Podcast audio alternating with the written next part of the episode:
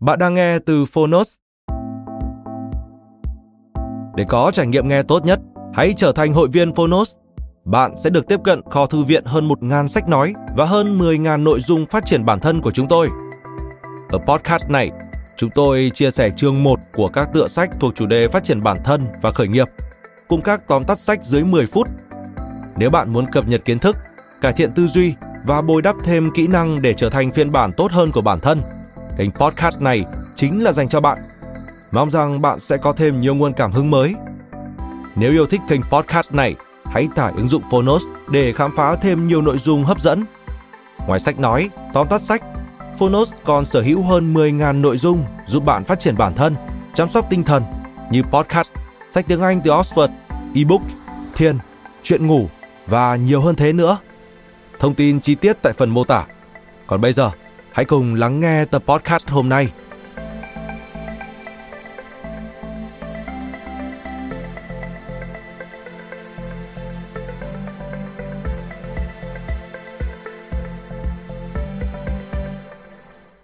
Bạn đang nghe từ Phonos.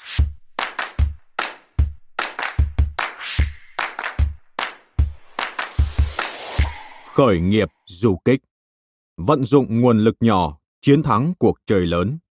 Kinh doanh ít vốn, làm thế nào để khởi động và vận hành doanh nghiệp bằng nguồn vốn hạn hẹp. Tác giả Trần Thanh Phong Độc quyền tại Phonos Nhà xuất bản Đà Nẵng Bạn sẽ tìm thấy gì trong quyển sách này?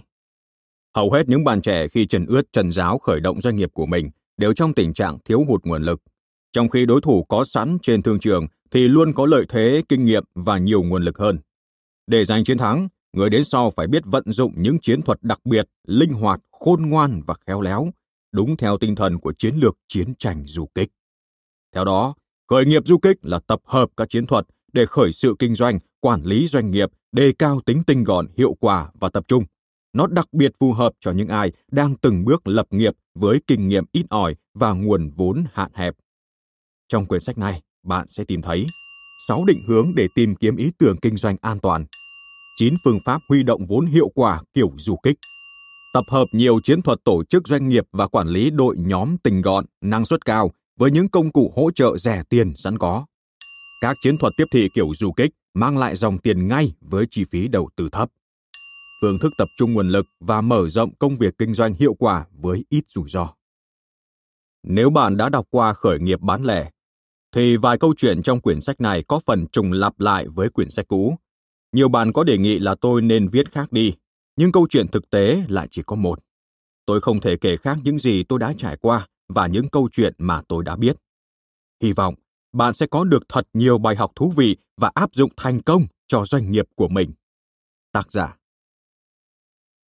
Chương 1 Định hướng Tư duy của khởi nghiệp du kích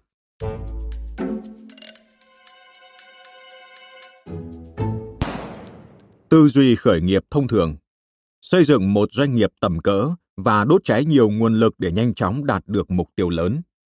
Tư duy khởi nghiệp kiểu du kích Xây dựng nhiều doanh nghiệp nhỏ nhưng hiệu quả và trưởng thành chậm rãi từng bước nhưng vững chắc bằng các mục tiêu nhỏ. Mơ về doanh nghiệp triệu đô và cái kết Không như nhiều người, tôi đã chọn nghỉ học đại học để khởi nghiệp kinh doanh từ khi còn rất trẻ.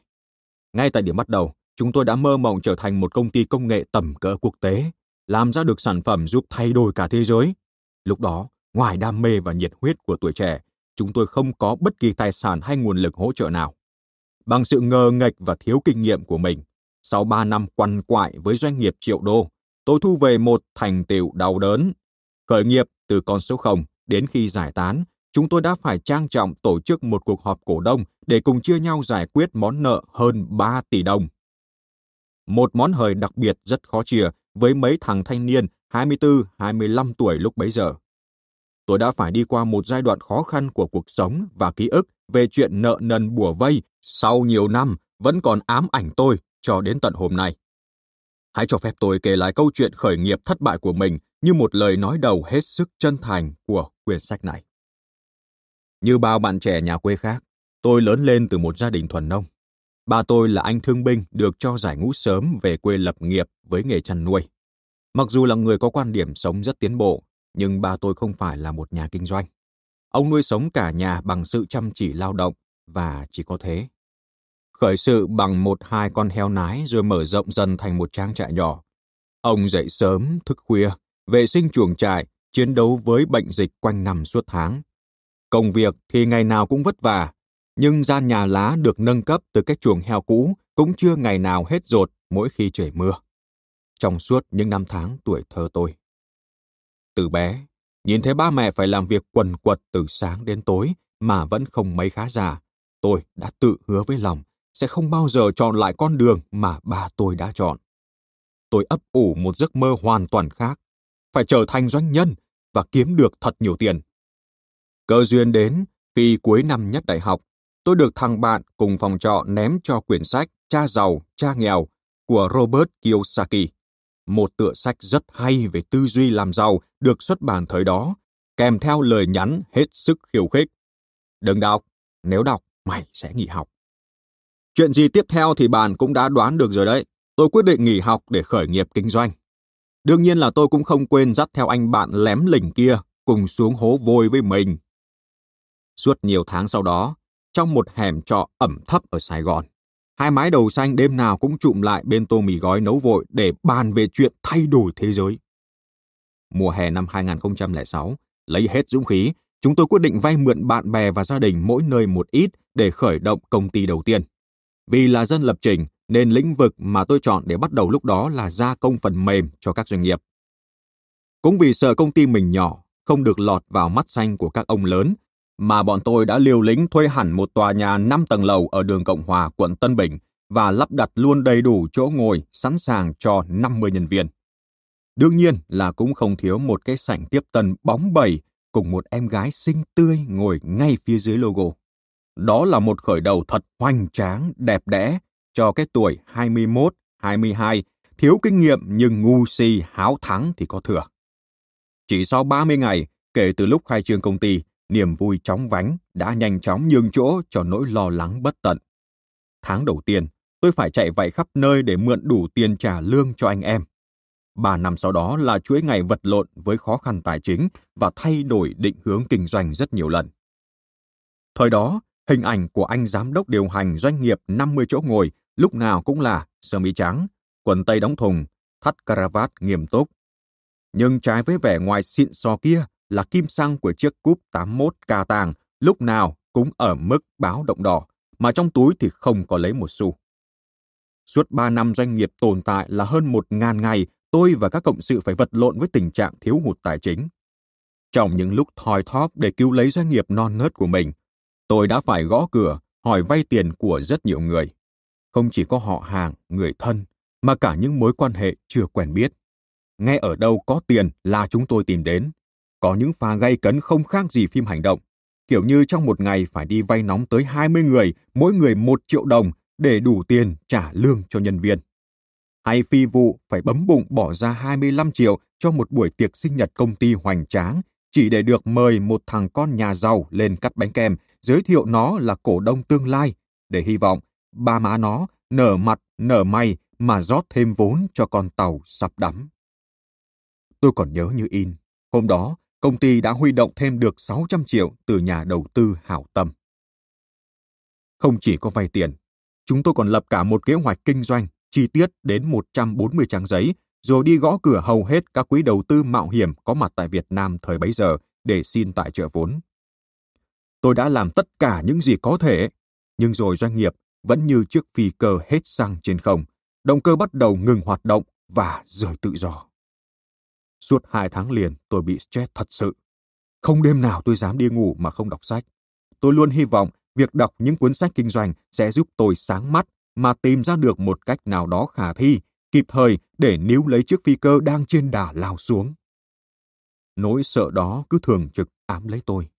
Đến nỗi có đêm về mệt quá, tắt đèn rồi, nhưng vẫn không tài nào ngủ được. Vậy là tôi lại mở đèn lên, đọc sách đến tận sáng. Nhưng cú ngã là không thể tránh khỏi. Một buổi chiều mưa rầm rề của tháng 8, sau khi nhấp ngụm đắng cuối cùng trong một con hẻm nhỏ ở Sài Gòn, chúng tôi quyết định ngừng lại. Cảm giác tê tái lúc đó không chỉ là thất bại mà còn là việc phải đối diện với nhân viên, với cổ đông và cả những người thân đã tin tưởng cho mượn vốn liếng. Đau đớn quằn quại hơn là giấc mơ của một thằng thanh niên muốn chứng tỏ bản thân bị dập tắt và niềm tin cháy bỏng vào năng lực cá nhân đã bị ông thầy trường đời tạt cho một gáo nước lạnh không thường tiếc. Chưa có nỗi đau nào cắn xé ruột gan như lúc phải nhìn thấy giọt nước mắt lăn dài trên hai gò má xương xương của mẹ tôi khi chủ nợ tìm đến tận nhà chỉ chiết mắng mỏ. Thằng bạn cùng phòng cũng khổ tâm không kém. Khi phải cắt bán một phần đất hương quả của gia đình, trong khi cả nhà anh chị ruột đang phải mưu sinh trên mảnh đất đó bằng cái nghề rửa xe chật vật. Nỗi ám ảnh trong một thời phải trốn tránh bà con cô bác, nghe đủ lời dèm pha, cùng tiếng thở dài của mẹ già mỗi đêm, vẫn còn trong tôi đến tận hôm nay, chưa bao giờ quên được tôi đã phải đi qua một giai đoạn cực kỳ khó khăn của cuộc sống và thật sự thấm thía cái gọi là thất bại. Bài học đơn giản, nhưng quan trọng mà tôi rút ra được vào lúc đó là chưa biết bơi mà rủ nhau ra biển thì chỉ có chết đuối mà thôi. Khởi đầu nhỏ, thành công lớn. Kể từ lúc ra quyết định đóng cửa doanh nghiệp và tập trung giải quyết nợ nần, sau hơn một năm, tôi mới dần lấy lại cân bằng. Tôi có thử đi làm công một thời gian nhưng khát khao trở thành một nhà kinh doanh kèm theo áp lực từ những món nợ cũ cứ treo lơ lửng khiến tôi không ngày nào được yên. Tôi quyết định bắt đầu lại nhưng dặn lòng lần này sẽ làm thật nhỏ, thật gọn và thật cẩn thận. Đầu năm 2010, tôi mở cửa hàng bán lẻ đầu tiên bằng số vốn vay mượn ít ỏi. Cửa hàng thì bé xíu, trông rất giản dị nhưng lần này may mắn đã mỉm cười với kẻ khờ chăm chỉ. Ngay trong tháng đầu, tôi đã có lãi hơn 20 triệu đồng, trong khi tổng vốn đầu tư ban đầu chỉ vỏn vẹn là 80 triệu. Một suất đầu tư hiệu quả đến không tưởng vào thời điểm đó. Thành công của một cửa hàng bé xíu đã thật sự dạy cho tôi thêm nhiều bài học lớn lao. Nó khiến tôi phải xem lại toàn bộ nhận thức của mình về kinh doanh. Hình ảnh của một công ty hoành tráng, văn phòng bóng bẩy cùng em tiếp tân xinh tươi bỗng trở nên mỉa mai với tôi quá đỗi. Trước kia, trong mắt một thằng danh con háo thắng, kinh doanh là phải mở ngay một công ty tiền tỷ, dẫn đầu thị trường với ý tưởng kinh doanh làm khuynh đảo thế giới. Khi tận mắt chứng kiến mức độ hiệu quả của một mô hình kinh doanh nhỏ gọn, tôi đã hoàn toàn bị thuyết phục. Bài học lớn nhất mà tôi học được khi đó là công việc kinh doanh có đẹp đẽ hay không phải xem nó có tạo ra được lợi nhuận, chứ không phải là hình ảnh hào nhoáng ở bên ngoài. Và việc chọn lựa một khởi đầu nhỏ gọn, hiệu quả phù hợp với năng lực là nước cờ khai cuộc quyết định sự thành bại. Nắm bắt thành công bước đầu, trong vòng 5 năm tiếp theo, tôi đã đưa cửa hàng nhỏ vô danh của mình thành một chuỗi nhượng quyền thương hiệu với hơn 65 cửa hàng trên toàn quốc. Mặc dù kinh doanh hiệu quả, nhưng rút kinh nghiệm ở thất bại cũ, tôi không bao giờ đầu tư nhiều cho trụ sở văn phòng hay những thứ không mang lại giá trị cho khách hàng. Tôi tổ chức bộ máy nhân sự cũng rất tinh gọn, hiệu quả và từ đó đến nay, chưa bao giờ tôi phải gặp lại áp lực về chuyện thanh toán lương cho nhân viên thêm một lần nào nữa. Khi đặt bút viết những dòng đầu tiên cho quyển sách này, tôi đang làm chủ nhiều công việc kinh doanh nhỏ nhưng hiệu quả.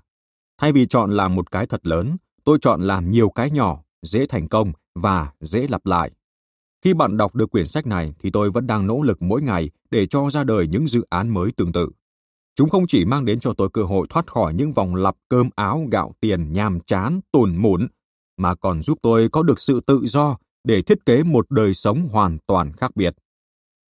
Tôi đã có nhiều thời gian hơn để được làm những điều mà nhiều người mơ ước, như đi phượt dài ngày ở nước ngoài, chơi thể thao, sáng tác nhạc và viết sách. Trong vòng 2 năm, từ một người ít vận động, tôi giảm được 10 kg mỡ thừa và giành huy chương ở nhiều cuộc thi Ironman.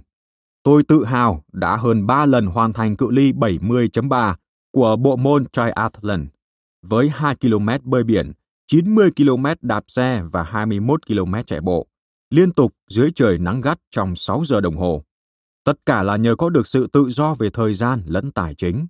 Giờ đây, hơn ai hết, tôi hoàn toàn tin rằng việc lựa chọn xuất phát ở một công việc kinh doanh nhỏ không có nghĩa là chúng ta không thể gây dựng được thành tựu lớn. Trái lại, những bước đi vừa sức sẽ giúp bạn dễ đạt được thành công hơn. Những va vấp nếu có cũng không quá kinh khủng đến nỗi có thể quật ngã và khiến bạn thường tích đầy mình như trong câu chuyện khởi nghiệp đầu tiên của tôi. nghĩ đúng, nhắm trúng. Giờ thì hãy cùng tôi quay lại điểm xuất phát và trả lời cho câu hỏi vì sao chúng ta chọn khởi nghiệp kinh doanh? Mục tiêu của bạn thật sự là gì? Có phải bạn chọn khởi nghiệp kinh doanh là để kiếm thật nhiều tiền, để được sở hữu căn biệt thự đẹp, những chiếc ô tô xịn cùng nhiều kỳ nghỉ trong mơ? Bạn muốn đem sản phẩm mang thương hiệu của nước mình ra thế giới và tạo công ăn việc làm cho hàng ngàn người? Bạn muốn chia sẻ nhiều giá trị tích cực cho cộng đồng? Hay đơn giản là bạn muốn có một đời sống tự do và hạnh phúc hơn? Dù là gì đi nữa thì chắc hẳn đó phải là một mục tiêu đầy cuốn hút, thúc đẩy bạn thức dậy làm việc và học tập ngày đêm. Nhưng nhiều là bao nhiêu? Có phải càng lớn thì càng tốt? Nếu bạn muốn bắt đầu với thu nhập 10 triệu một tháng từ công việc kinh doanh nhỏ, mọi thứ đơn giản thôi. Hãy đẩy một xe bánh mì nóng giòn ra góc đường đứng bán. Để thành công, bạn chỉ cần cố gắng sao cho nguyên liệu luôn tươi ngon, phục vụ vui vẻ, nhanh chóng nhưng nếu bạn muốn kiếm 1 tỷ một tháng, xe bánh mì không còn là lựa chọn phù hợp nữa. Có thể bạn phải chọn mở một nhà máy, kinh doanh bất động sản hay làm chủ một hãng vận tải. Mục tiêu càng lớn thì thử thách sẽ càng lớn và chiến lược cũng phải khác biệt. Ta không thể chăm chỉ cày cuốc cho cây xe bánh mì mà mơ mộng về con số 1 tỷ một tháng. Ngược lại, ta cũng không thể thành công với doanh nghiệp lớn trong khi kinh nghiệm, vốn liếng và nhiều nguồn lực khác đều chưa đủ. Cuối cùng, thì mục tiêu của cá nhân sẽ phản ánh lên mục tiêu của doanh nghiệp mà bạn dự định gây dựng. Mục tiêu của bạn là mục tiêu của công ty bạn. Nếu không có con số cụ thể, chúng ta sẽ không thể vạch ra cho mình một kế hoạch hành động thích hợp.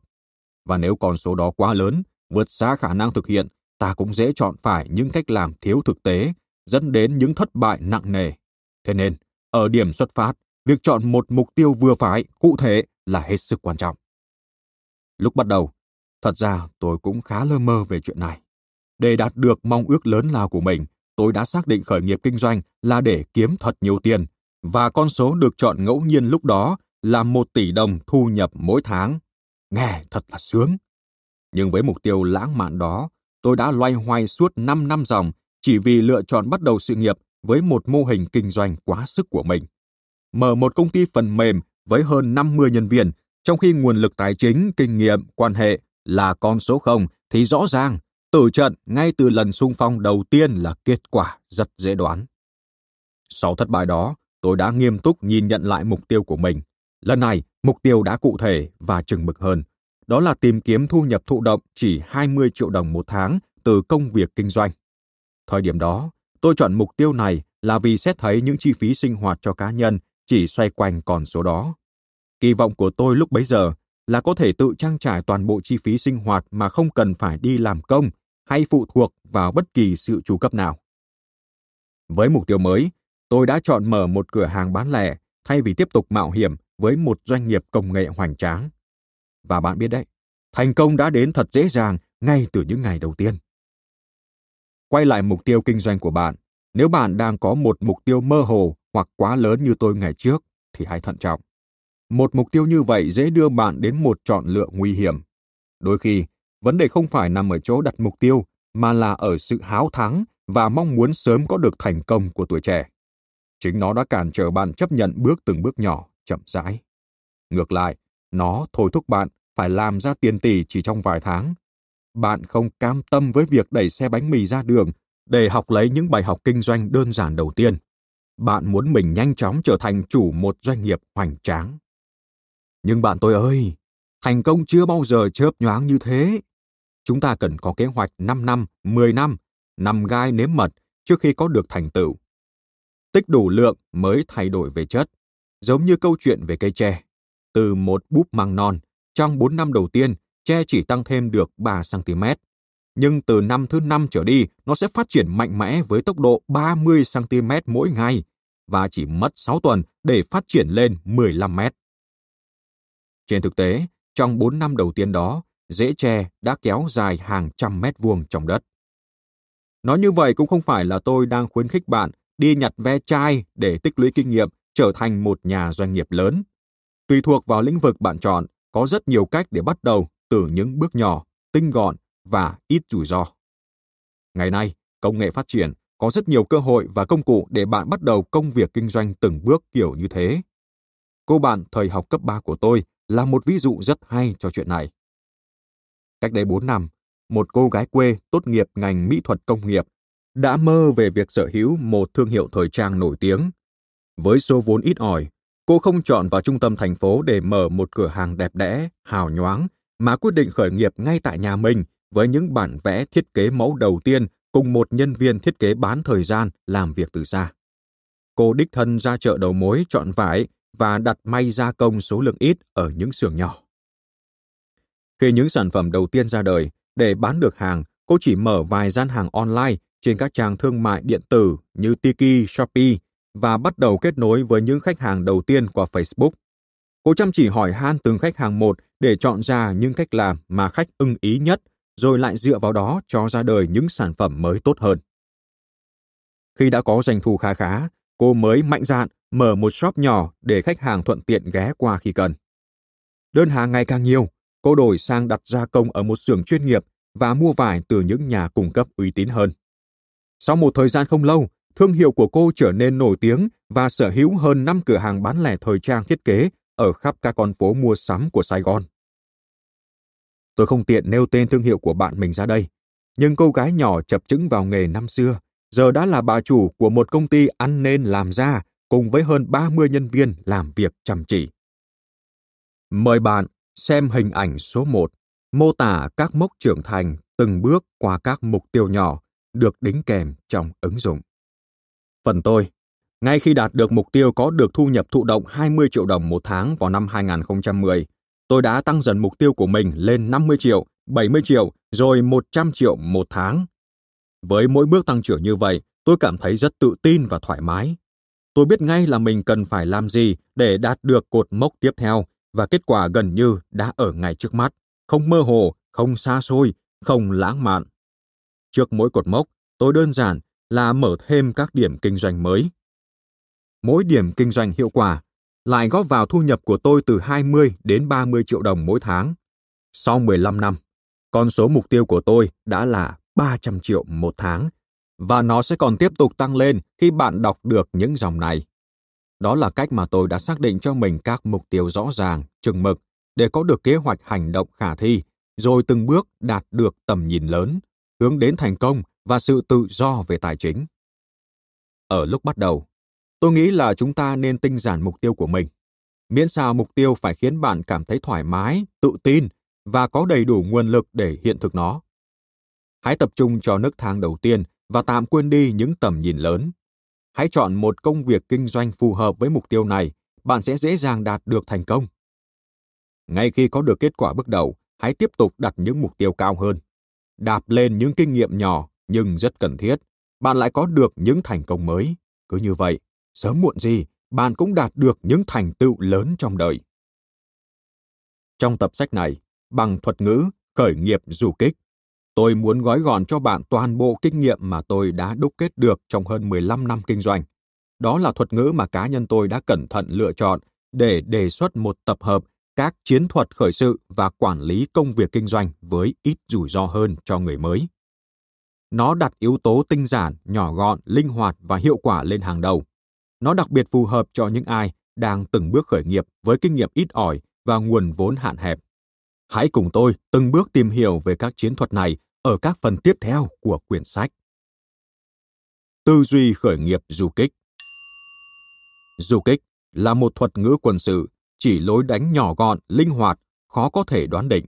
Theo đó, chiến tranh du kích là một loại hình chiến tranh bất thường, được phe nhóm quân sự nhỏ và yếu hơn áp dụng để đối chọi với kẻ thù lớn mạnh và kém cơ động hơn. Lối đánh du kích bao gồm các cuộc phục kích, phá hoại, đánh bất ngờ, chớp nhoáng và rút lui nhanh. Mục tiêu của các cuộc tấn công du kích thường tập trung vào những điểm trọng yếu của kẻ thù. Về mặt chiến lược, chiến tranh du kích là một loại chiến tranh bất đối xứng giữa các đối thủ có sức mạnh không cân bằng. Nó nhằm mục đích không chỉ đơn giản là để đánh bại kẻ thù, mà còn để hỗ trợ việc mở rộng và gia tăng ảnh hưởng chính trị. Theo đó, chiến lược du kích nhằm mục đích gia tăng từng bước quy mô lực lượng, từ nhỏ lên thành một đạo quân lớn với ít nguồn lực nhất.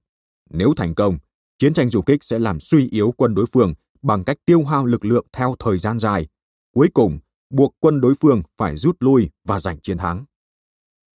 Thuật ngữ du kích cũng được dùng trong kinh doanh từ năm 1984, khi J. Conrad Levinson lần đầu tiên đưa ra khái niệm tiếp thị du kích trong cuốn sách Guerrilla Marketing và đã được hưởng ứng mạnh mẽ với hơn 14 triệu bản bán ra và được dịch ra 41 thứ tiếng.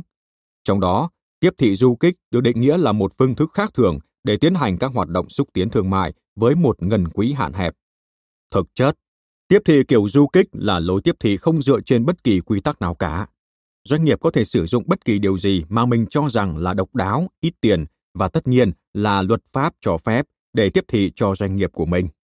Cách làm này đã được nhiều đơn vị hào hứng áp dụng cho đến hiện tại. Không chỉ là các doanh nghiệp nhỏ với nguồn lực ít ỏi, mà còn được các thương hiệu lớn như Coca-Cola cũng rất ưa thích. Khái niệm khởi nghiệp kinh doanh du kích hay gọi tắt bằng thuật ngữ khởi nghiệp du kích mà tôi đặc biệt lựa chọn sử dụng trong quyển sách này cũng không nằm ngoài chiến lược nói trên. Hầu hết những bạn trẻ khi chân ướt chân giáo khởi động doanh nghiệp của mình đều trong tình trạng thiếu hụt nguồn lực. Trong khi đối thủ có sẵn trên thương trường thì luôn có lợi thế, kinh nghiệm và nhiều nguồn lực hơn. Để giành chiến thắng, người đến sau phải biết vận dụng những chiến thuật đặc biệt, linh hoạt, khôn ngoan và khéo léo hơn, đúng theo tinh thần của chiến lược chiến tranh du kích. Theo đó, khởi nghiệp du kích là tập hợp các chiến thuật để khởi sự kinh doanh, quản lý doanh nghiệp, đề cao tính tinh gọn, hiệu quả và tập trung. Cụ thể như một Bắt đầu bằng mô hình kinh doanh có sẵn và đã thành công ở nơi khác. 2. Tổ chức bộ máy doanh nghiệp tinh giản với tính đa nhiệm cao. 3. Tập trung vào các mục tiêu nhỏ, ngắn hạn để tạo ra lợi nhuận ngay. 4. Ứng dụng công nghệ thông tin để tự động hóa và tối đa năng suất. 5. Kiên trì lặp lại các chiến thuật tiếp thị đơn giản nhưng hiệu quả để thu hút khách hàng. 6. Áp dụng triệt để nguyên tắc 80 trên 20 để tối ưu mọi khoản đầu tư và chi phí, vân vân. Có nhiều lý do để người mới bắt đầu kinh doanh nên áp dụng chiến lược khởi nghiệp du kích. Đầu tiên là vì nó giúp bạn dễ dàng để bắt đầu. Khác với chiến lược đánh phủ đầu thị trường của các ông lớn, chiến lược du kích giúp bạn có thể khởi động ngay doanh nghiệp của mình ở quy mô tinh gọn với nguồn lực ít nhất có thể, mà không cần phải chờ đến lúc huy động được tiền tỷ hay chiến thắng trong kỳ Shark Tank sắp tới. Đơn giản là vì chiến lược này lựa chọn phương án tham gia, mở rộng quy mô công ty từ nhỏ đến lớn và đặt ra các mục tiêu đơn giản để đạt được từng bước nhỏ. Thứ hai, khởi nghiệp du kích giúp bạn giảm thiểu rủi ro tối đa. Đầu tiên, nó buộc bạn phải lựa chọn một mô hình kinh doanh có sẵn và đã được chứng minh thành công ở nơi khác để học hỏi và làm theo. Điều này giúp khử đi phần lớn các rủi ro về mặt chiến lược kinh doanh. Kế đó, nó yêu cầu bạn phải tập trung vào các mục tiêu nhỏ, dễ thực hiện để nhanh chóng đạt được và tạo ra dòng tiền và lợi nhuận dương. Dòng tiền chính là máu của doanh nghiệp. Khi doanh nghiệp bắt đầu có lợi nhuận, dù nhỏ thôi, người chủ doanh nghiệp cũng thoải mái hơn, có thời gian xem xét các bước đi kế tiếp mà không phải ngụp lặn trong áp lực về tài chính. Sự thật là các doanh nghiệp bị phá sản trong giai đoạn đầu hầu hết là do không kịp tạo ra lợi nhuận để tự nuôi sống mình. Thứ ba, khởi nghiệp du kích mang đến cho bạn cơ hội để phát triển bền vững hơn. Không ai sinh ra đã có kinh nghiệm, đặc biệt là người mới bắt đầu kinh doanh. Việc lựa chọn phát triển quy mô doanh nghiệp từ nhỏ đến lớn, từ hẹp đến rộng là cách làm khôn ngoan để bạn tự trải nghiệm và học lấy nhiều bài học cần thiết. Chính những bài học đơn giản ở quy mô công ty nhỏ sẽ giúp ta tránh được thất bại khi công ty lớn lên. Quá trình vừa học vừa làm này là một quá trình mang tính tự nhiên và bền vững hơn rất nhiều so với việc chọn làm một cái thật lớn ngay từ đầu. Cuối cùng, chọn khởi nghiệp du kích là bạn đang hòa nhập với xu thế chung của cả thế giới. Với sự phát triển của Internet và outsourcing, dịch vụ thuê ngoài, tính truyền môn hóa của nền kinh tế ngày càng cao.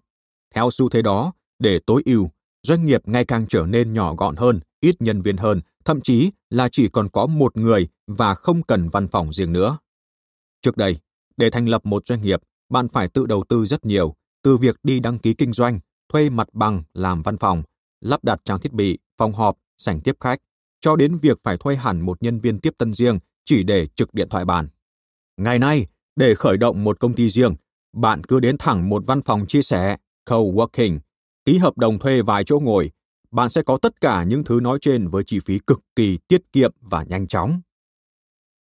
Mời bạn xem hình ảnh số 2, bốn lợi ích cốt lõi của khởi nghiệp du kích được đính kèm trong ứng dụng. Ít nhân viên hơn không có nghĩa là bạn tạo ra ít doanh thu hơn hay ít giá trị hơn. Trái lại, tính hiệu quả của doanh nghiệp ngày càng cao vì con người dần được thay thế bằng các hệ thống tự động hóa. Nhân viên tiếp tân được thay thế bằng tổng đài tự động và chatbot. Nhân viên quảng cáo và tiếp thị được Google Ads và Facebook Ads làm hết mọi việc. Sản xuất hàng hóa đã có các xưởng gia công, nhân viên bán hàng thay bằng các sàn thương mại điện tử. Cần thuê người giao hàng làm gì khi chỉ cần bấm nút trên app là có ngay nhân viên của Grab đến trong vòng 5 phút. Kế toán, tuyển dụng, IT đều có dịch vụ gia công bên ngoài. Doanh nghiệp chỉ cần một nhóm nhỏ nòng cốt để ra các quyết định chiến lược và điều hành. Mọi thứ giờ đây đã trở nên thật tinh gọn. Tóm lại, nếu bạn đang chuẩn bị kinh doanh với nguồn lực hạn hẹp, vốn liếng ít ỏi, thì khởi nghiệp du kích là một lựa chọn lý tưởng để bắt đầu với ít rủi ro và phù hợp với xu thế chung. Hãy đọc quyển sách này bằng một trái tim nóng cùng một cái đầu lạnh. Nếu đồng ý với tôi, bạn có thể ghi chú lại. Nếu không đồng ý ở điểm nào, bạn có thể lấy viết gạch ngang và quên nó đi. Dù sao, tất cả cũng chỉ là những đúc kết mang tính kinh nghiệm của cá nhân. Tôi không phải là học giả, càng không phải là chuyên gia hay diễn giả. Tôi chỉ là người làm nghề. Bạn nên tiếp thu kiến thức một cách có chọn lọc và tỉnh táo áp dụng chúng vào thực tế. Trên con đường thành công, lựa chọn lúc nào cũng quan trọng hơn nỗ lực. Hy vọng, khởi nghiệp du kích sẽ giúp bạn gợi mở được những lựa chọn đúng đắn cho một tương lai phát triển tươi sáng và vững bền. Đúc kết một Chưa biết bơi mà nhảy ngay xuống biển thì sẽ chết đuối. Khởi đầu nhỏ là cách đơn giản để học được các bài học cần thiết và tránh một thất bại đau đớn. 2. Xác định mục tiêu nhỏ và rõ ràng để dễ dàng thực hiện rồi sau đó tăng dần mục tiêu là cách làm an toàn để từng bước đạt được thành công lớn. 3. Khởi nghiệp du kích là tập hợp các chiến thuật kinh doanh an toàn, sáng tạo và tập trung, phù hợp cho người bắt đầu với nguồn lực nhỏ.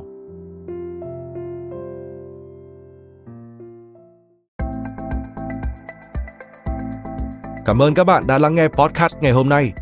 Podcast này được sản xuất bởi Phonos, ứng dụng sách nói và phát triển bản thân dành cho người Việt. Tải ứng dụng để nghe đầy đủ nhất các nội dung với chất lượng âm thanh, chuẩn điện ảnh. Hẹn gặp lại ở những tập tiếp theo.